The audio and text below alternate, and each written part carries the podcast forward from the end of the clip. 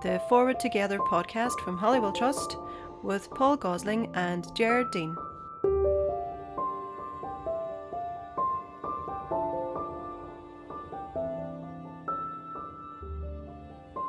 Welcome to episode 13 of the Forward Together podcast. My name is Jared Dean, and I'm joined today, as always, by Paul Gosling. Paul, how's the form?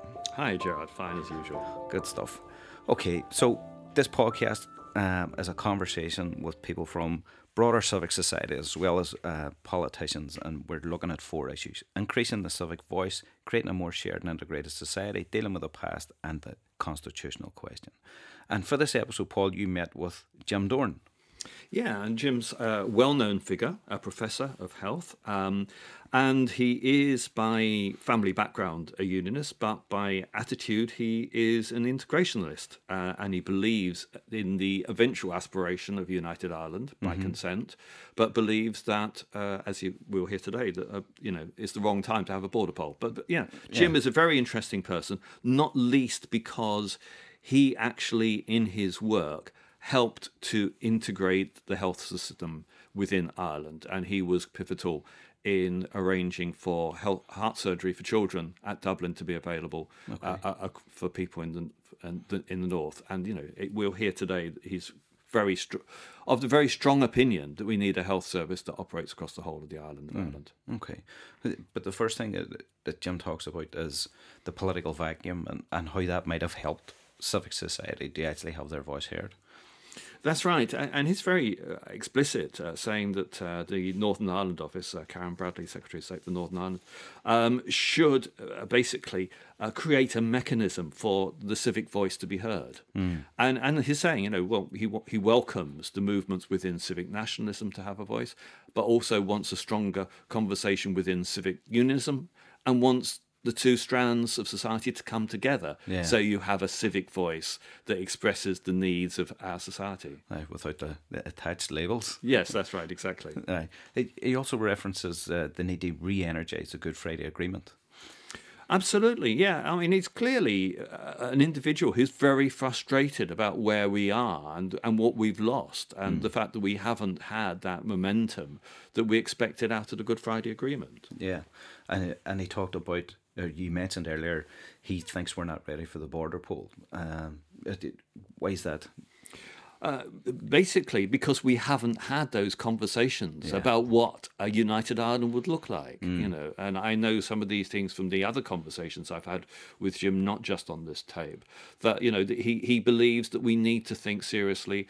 Well, how would the economy work? Mm. How would the health system work? You know, we need to sit down and actually have a clarity about what a united would look Ireland would look like before we actually vote on it. Aye, and he does. He, I think he goes on to talk about experts in society have a have a role to play there. I, I think he, one of the other things is.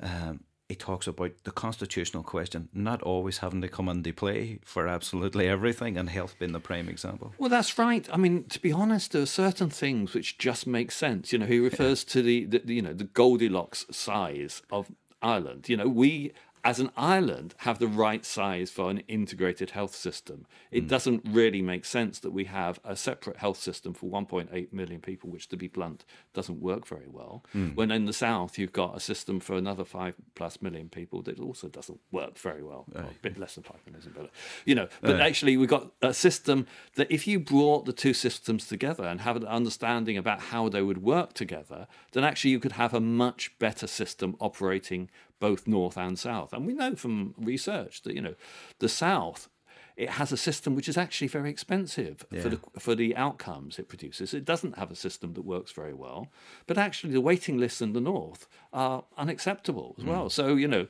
we, we need systems on both sides of the board that need to be reformed. And and Jim's you know an expert himself yeah. in saying that he integration works exactly. Yeah.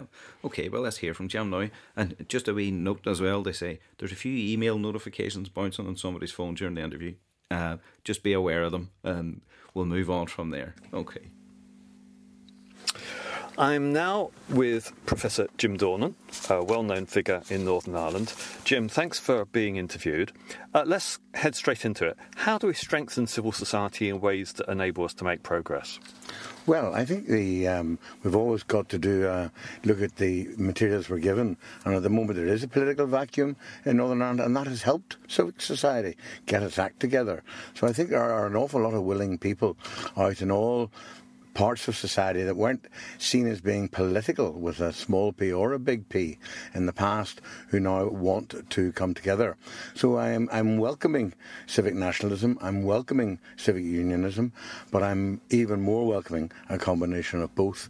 And I think there's a great opportunity for the middle ground, which uh, I think is becoming a very interesting part of politics to look at, uh, to come together and advise um, the uh, wings on either side, as we have in this part of the world, and try to de-sectarianise politics in Northern Ireland once and for all.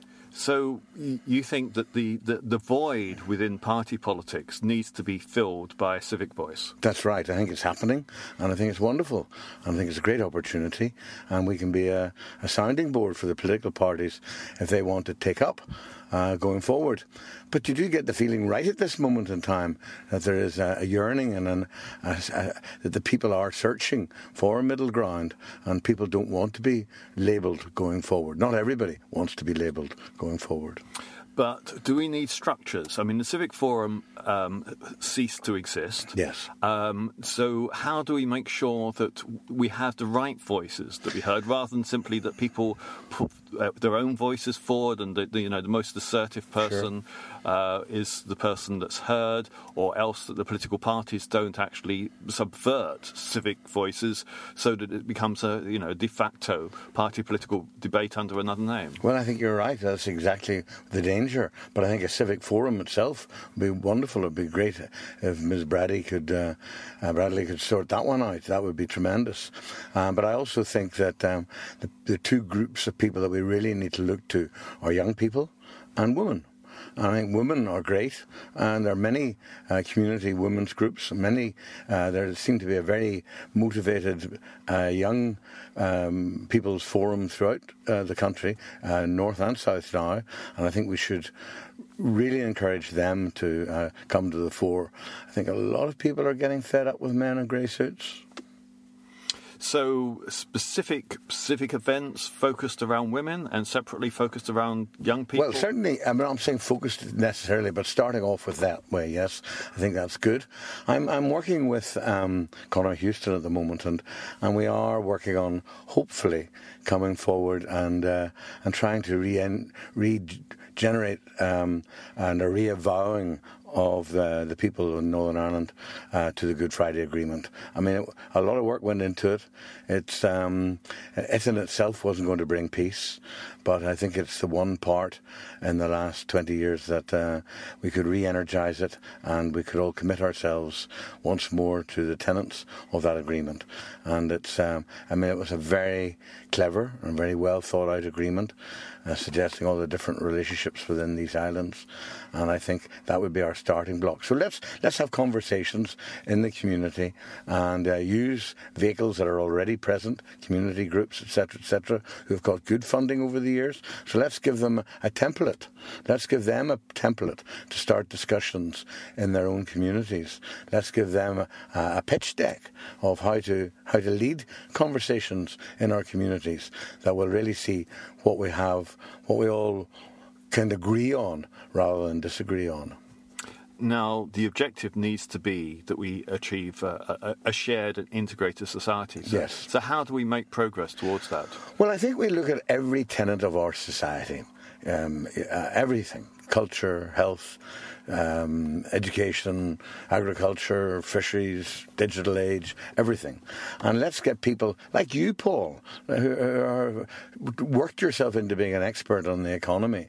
And that's wonderful. And I think we need to look at the experts in our society and bring them together so that they can give us honest views of um, what the future holds for this island on whatever dispensation we all go for at the end of the day. I think one thing that has come out a lot in the last week, um, I'm not supportive of calling for a border referendum at the uh, poll at this stage, although I totally accept and, in fact, uh, relish one in the future.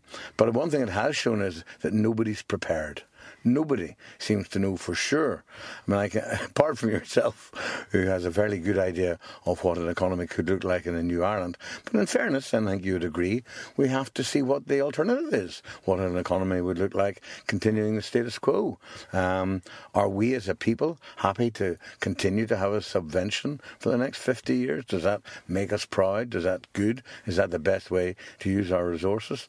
So I very much would like to see uh, the Secretary of State set up um, uh, or support uh, a civic forum and also support a uh, movement that would actually produce a dossier, not a government delivered dossier, a independent dossier, but I'd like to see her coming in behind it and see everybody, all the political parties playing, yes, let's have facts as we move forward uh, till when we eventually do get to uh, the situation where we can address uh, what dispensation is best for uh, this island.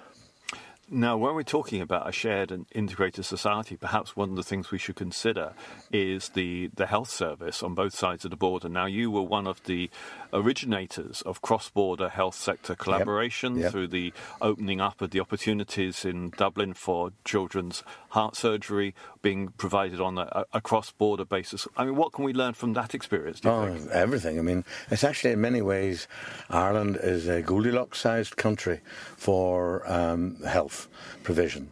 And I think we can uh, look at, uh, we can cherry pick the best of health provision throughout the world and uh, let's introduce it to Ireland. Uh, the health service is a wonderful concept. I wouldn't want to change one view of it, of its uh, core, benefits, uh, core um, tenants. But but health is expensive nowadays. There's no doubt that prevention is important and treatments are important. So there are big decisions that have to be made. Our society in general has to take more responsibility for its health going forward. We can't just keep abusing everything and uh, expect any NHS to collect us at the end of the day. So somewhere, if you're asking me now, in a short interview, somewhere between Norway and New Zealand it would be my perfect health service. For example, they have um, um, in New Zealand they have no no um, blame culture, and uh, so you don't have to prove that somebody's done something wrong to get you to help uh, to look after your child uh, if it's got a genetic or an acquired problem.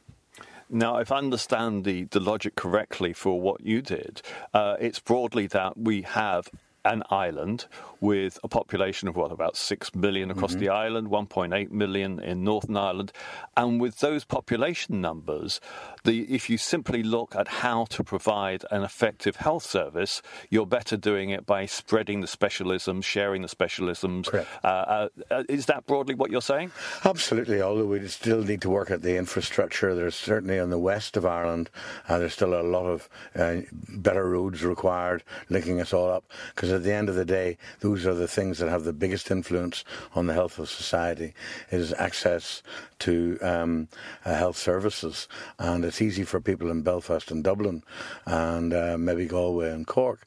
But I think those cities down the west of our uh, island need to be connected. Um, you know, Derry, Galway, Limerick, Dublin, uh, Cork. And um, but I totally agree with what you're saying. That's I mean it is it is very very manageable um, uh, the health service and and I think that, in fairness I think the two health services are increasingly working together and uh, they're full of men and women with vision. Um, Unfortunately, they also have some uh, dry wood amongst them. But as we're moving forward, and uh, young uh, well educated managers are coming through who really do understand how medicine uh, has to evolve uh, with the population. So I, am I'm, I'm positive about health going forward, but I would like to uh, uh, see everybody having equal access to the same health standards. And of course, providing Brexit doesn't disrupt things, then you can still achieve a, a single all Ireland health service provision system without dealing with the constitutional question. Absolutely. I mean, that is a great thing. I mean, I think if we even, even if we look at um, uh, sport, I mean, football is about the only sport that isn't all Ireland. Everything else is. So we didn't have to have a constitutional change for sport to work. So uh, you're absolutely right. I think uh, health is a perfect example of something that we can get on with now, rather than uh, rather than uh, wait for uh, a potential possible change in the dispensation. But dealing with the present and the future is made difficult by the failure to deal effectively with the past. Yes. So, how do we deal with the legacy of what happened during the Troubles in particular? Well, to be honest with you, Paul, I would encourage uh, the powers that be to brush down Eames Bradley. I think Eames Bradley was a wonderful document, and um, sadly, for whatever reasons, some parts of the media, who are quite powerful, focused in on the um, compensation part, and that became the whole news item, about one or two lines out of the whole thing. And I've certainly had interesting conversations with uh, politicians at various levels, and I think if it was properly done, Eames Bradley has got a lot of life left in it and should be dusted down. I think it's just 10 years, uh, just over 10 years since it was published, and uh, why reinvent the wheel? It's there. And my understanding from talking to both sides of our community that this could well be addressed again because it's going to be something along those lines. It's, I think if one thing we've all learnt is that um, the, fallout of our 30 years of issues really, even I mean, it just wasn't worth it, and it's not worth it, and we've got to try to address it. And uh, everybody must, uh, all everybody's problems must be addressed. There's a lot of mental health issues have been left behind, uh, and that they need addressed uh, in a, in a proper and honest way. But let's start with Eames Bradley. It's there. And so, really, it's part of dealing with the legacy. It needs to be seen not simply in terms of uh, restitution or uh, justice, but also in how to deal with the health traumas that have left behind, but also about building reconciliation. Absolutely, and a learning experience for us all, so that everybody realizes what the consequences. Everything has consequences, and we're now seeing what those consequences are. So rather than getting each other and producing um, and forming even more victims. Let's learn from it and let's be a beacon um, in the world for other societies to look at and learn from. Now, the other big challenge that we face is to have the constitutional conversation because it has to be had. Mm-hmm. So how do we have that in ways that uh, you know don't inflame the present, that don't create new traumas? Well, I think for a start, everybody learns how to stop grabbing a microphone. I think we have to, we know that it's written in the Good Friday Agreement that when the Secretary of State feels that it's appropriate, that there would be a referendum. I mean, starting to call for it now, honestly, is just not very savvy. It's not very politically savvy. And it's only annoying people. I appreciate.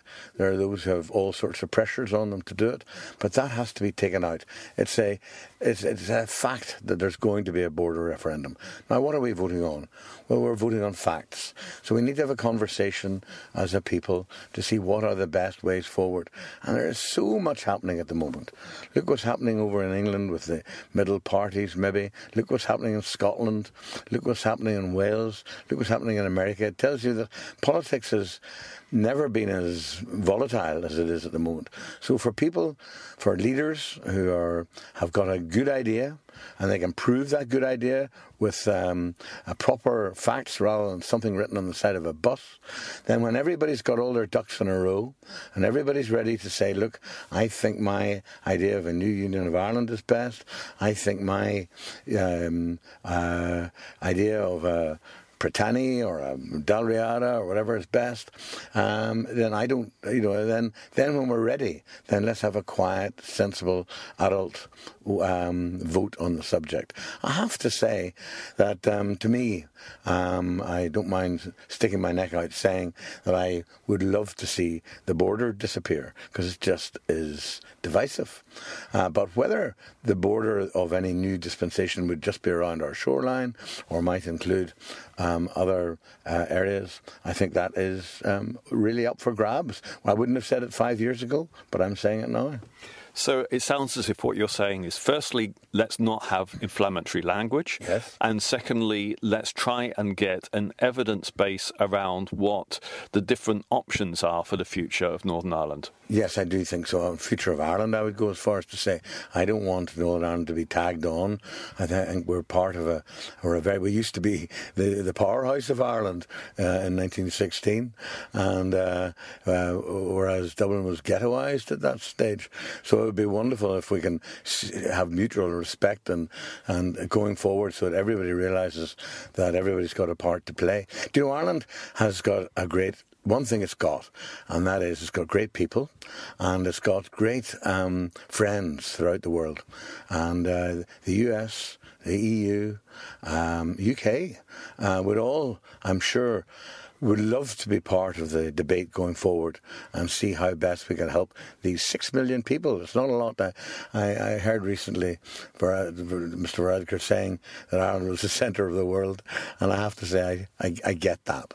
And I think we've got a great chance to um, work with the materials we've got, w- use our friends, use our influence, and use our people, uh, our diasporas in various parts of the world. Let's, um, you know, really get excited about what a, um, uh, uh, what peace, lasting peace, could bring to this island. It sounds almost a bit as if you're saying that we should have a similar attitude towards um, how we deal with the past, the present, and the future in Ireland on both sides of the border as you would have if you're treating uh, mental ill health, in the sense that you need to not deal with repression and suppression, but actually uh, work out ways in which you have a mutually respectful, open, and honest conversation which recognises the difficulties of the past and the present. You, have just put it together perfectly, Paul, and that's exactly right. And uh, and uh, there is a the great thing is that we're we don't even have to educate our people to want to do that because they can do that. There are some great community groups. We've already got the the vehicles throughout the country, uh, which other parts of Western Europe don't have. Our people are engaged politically, and. Uh, do you know one of the best things in life is to say, do you know what? You're right.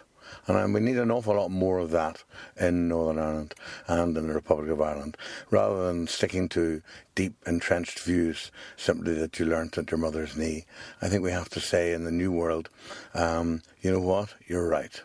And I think uh, I, the new politics of the future is not going to, is going to be very, very different. And I think real professionals are going to get involved in running countries and uh, uh, professionals in their own area, and I welcome that hugely. Professor Jim Dornan, thank you very much indeed. Thank you, Paul. Okay, Paul. So, uh, a common theme came up again during the conversation with Jim that has come up with others, and it's about revisiting Eames Bradley, the, the report that was done about a decade ago now. That's right. Yes, I mean, you know, Jim, as you say, like several other people that uh, we've interviewed, has has said, well, you know, when we're looking at dealing with the past, why do we keep looking for a different solution when Eames Bradley gave us a solution? Yeah. And actually, however much we look, we're not likely to find a better solution than Eames Bradley. So let's go back, read it again, and think about it again. Yeah, right. We've taken 10 years and nothing else has come up since. Yeah. Okay. Um, but he also talked about people stopping grabbing the microphone when it comes to issues, particularly around the constitutional question, um, and and that we need to base decisions on facts. That's right. Uh, you know, evidence-based conversations. I mean, I, I, you know, when we had Tony Blair as prime minister, he used to say, you know, the, the important thing was uh, evidence-based policy making. Yeah. Um, I mean, it's questionable to the extent to which we've had that in UK government recently, but absolutely, clearly, we do not have evidence-based policy making in Northern Ireland. I mean, we don't really have very much in terms of policy making at all. But Yeah. you know, certainly we're not sufficiently, and I'm sure academics would agree with this. We're not sufficiently basing decisions around research and evidence and proof and facts. Mm. And just, as I suppose, to finish, I think one of the things that was refreshing to hear from Jim um, was that we should just acknowledge when people are right rather than sticking to our entrenched views. Absolutely, and and the other related point, which again comes back to one of the points that several people that we've interviewed have said, is that we need to not be trapped into intergenerational consistency. Hmm. You know, we need to be evidence based. We need to be open minded, and we shouldn't just accept that you know our parents determine everything we think about things. We need to, you know, we need to have the ability and the confidence to think for ourselves, you know, and and we need to actually have a more integrated society where we all work together for the benefit of everybody. Okay. So that's it for another interesting conversation. That's our Forward Together podcast. Thanks to Jim for taking the time to meet with us and to Emer Doherty for production support. So we look forward to talking to you again on future episodes. Community Relations Council for Northern Ireland supports this podcast through its media grant scheme and core funding programme.